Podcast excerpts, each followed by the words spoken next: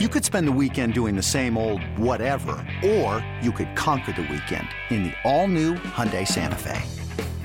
Visit HyundaiUSA.com for more details. Hyundai, there's joy in every journey.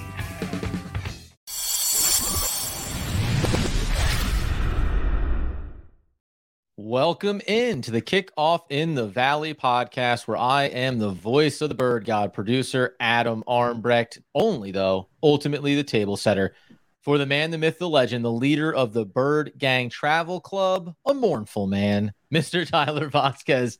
How are we, sir? I guess I should be in all black for this episode, shouldn't I? You have a veil? Yeah, something you could hang over the front of your, you know, your face. You need to bring whatever type of um some people throw like mementos in from lost loves and you know the departed that they will no longer see again we uh we have that attitude or at least tyler does i'm taking a little bit of pleasure in it but Sean Payton is going to be the head coach of the Denver Broncos. There are some different angles to this thing, um, but ultimately, where where were you? Where were you when the news hit home, Tyler, that your dream died on the table? I think I was uh, on the can doing my business, scrolling, and then I got I got a text message. Actually, uh, if, if I'm being like completely Elvis. honest, time of death. Yeah, yeah, exactly, exactly. Um, yeah, I, I mean, once it came down, listen, as soon as we were interviewing for other candidates, I yeah. was concerned that the dream was dead at that point. I mean, that's that was the whole focus of our last episode was we recorded it on Monday once we saw uh, that they were interviewing the the Bengals offensive coordinator, the Bengals defensive coordinator, the Giants offensive coordinator. Yep. Um, when when those interviews came out, it was like, okay, basically they're resetting the table. I had gotten something text to me, and I don't know how true it is. I haven't gotten one of my closer source people that I talk to to confirm it. Um, but I, I have heard that through through one person to take it with a grain of salt because I, I don't know if it's true or not. Um, that the Cardinals actually offered Dan Quinn the job. Now, this is speculation. This is what I heard. We interviewed him twice, so it would kind of align with where you would think the conversation would have went. That we offered Dan Quinn the job, and he turned it down. So once he turned it down, the Cardinals kind of were scrambling because mm-hmm. they were trying to cast quote unquote a wide net that Michael Bidwill said. And they were trying to kind of be quick out the gates and you know get a GM, get a head coach. That is still catching something. yeah, I know. There you go. There you go. Uh, so yeah, so so they they identify Dan Quinn as the guy, and then Dan Quinn turns it down, and we'll talk later on why coaches seemingly are turning this job down and, and why they may not be interested, yep. but ultimately he turns it down and it spends it sends the Cardinals in kind of a tailwind here of, of trying to figure out what to do next. So then when Sean Payton, the dream dies with him with almost every other team, mm-hmm. I think that's when the Cardinals finally were like, because you remember the week prior, Sean Payton came on record where he named off all these interviews he was doing, and the Cardinals weren't one of them. And then right. all of a sudden, they're now going to lunch after the Dan Quinn situation. So it makes me think that Sean Payton, because of the cost, because of various reasons, he was not the first option and then when the Cardinals were left kind of like, ah, I don't know what to do, mm. they decided, hey, Sean's available. We kind of look like the only game in town. Let's meet with them. Let's see if we can come to an agreement.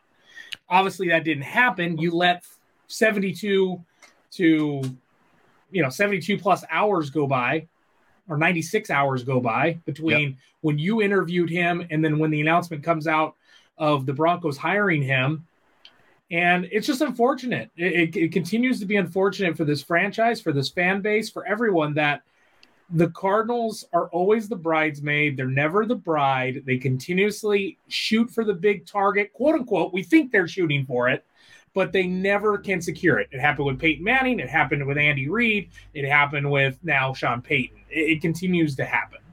Okay, so inside of this group, you say they identify Dan Quinn as the guy. We know he decides to go back to Dallas and remain as the defensive coordinator and potentially be in line to take over as the head coach there should they move on from Mike McCarthy. A lot of the speculation was Sean Payton with ties to Dallas, right? If you think there's a chance that you can get your foot in the door there, maybe you would go that route. And maybe one of the reasons that Sean Payton would go back to the broadcast booth and wait out one more year.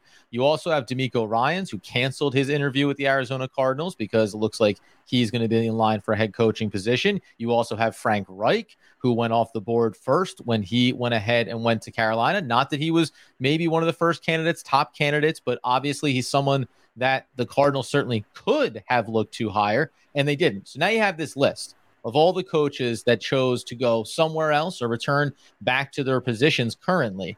On the Sean Payton piece, my question to you would be one, should they have bothered bringing in Sean Payton if the idea was you're not the guy that we want to go with? And the reason why I ask it is because I know Payton went on a lot of these interviews, but ultimately, if you want a Sean Payton, it sounds like what the Broncos probably said was, hey, we're here. This is the offer. We want you to be the head coach. And he said, okay.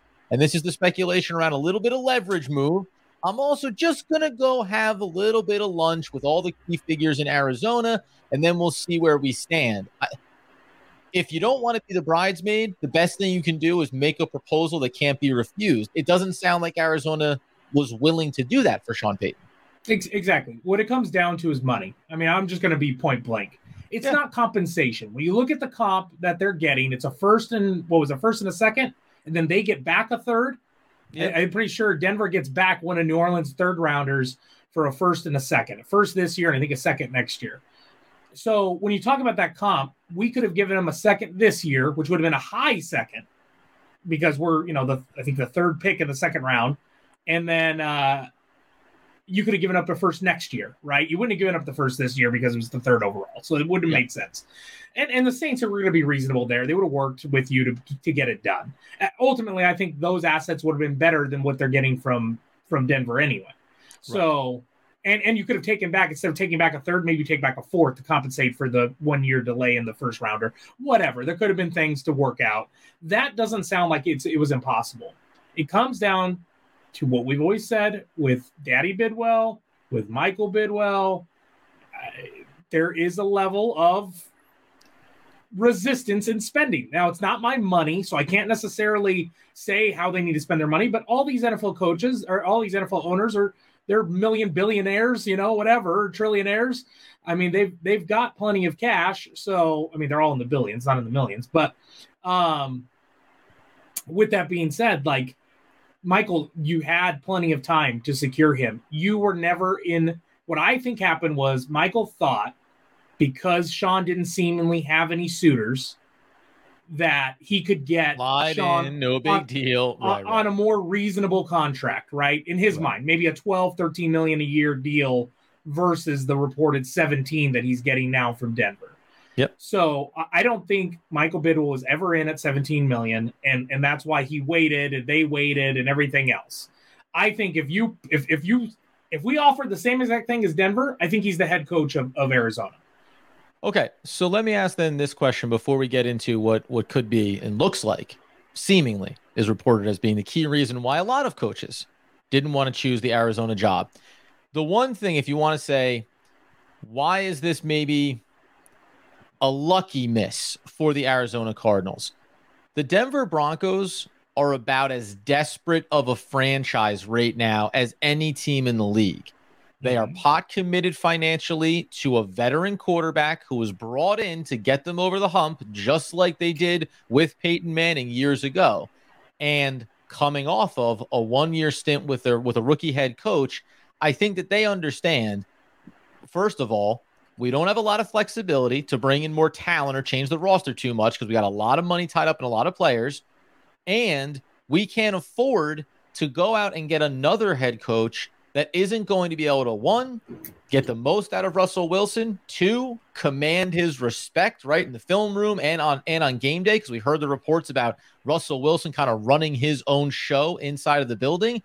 They needed to make this type of move. And if you think about the coaching candidates that were out there, no one else even comes close to the level of a Sean Payton. So if you want to, to your point, 17 million, that is an enormous amount of money. And the Broncos ownership has to be, to be sitting and saying, hey, listen, this is what we need to do because we're already in the fit, you know, we're in the final hour here. Either we have success over the next couple of years of this contract, or we are going to be in a world of hurt because we're not going to have fans there. You know, we're not going to be selling tickets, jerseys, etc. So if you again, I said this from the beginning about sometimes the sexiest name is not always the right name. Maybe the fan base is lucky in Arizona that the Bidwill family was not willing to go that extra mile for Sean Payton. I know that doesn't feel great in this moment because you still don't know who the head coach is going to be. But I, I, again, you always want to wait it out. I think they did a good job with the GM hire. We talked about the assistant GM hire. So the boxes are being checked in a positive way. Now we have, we do have to wait.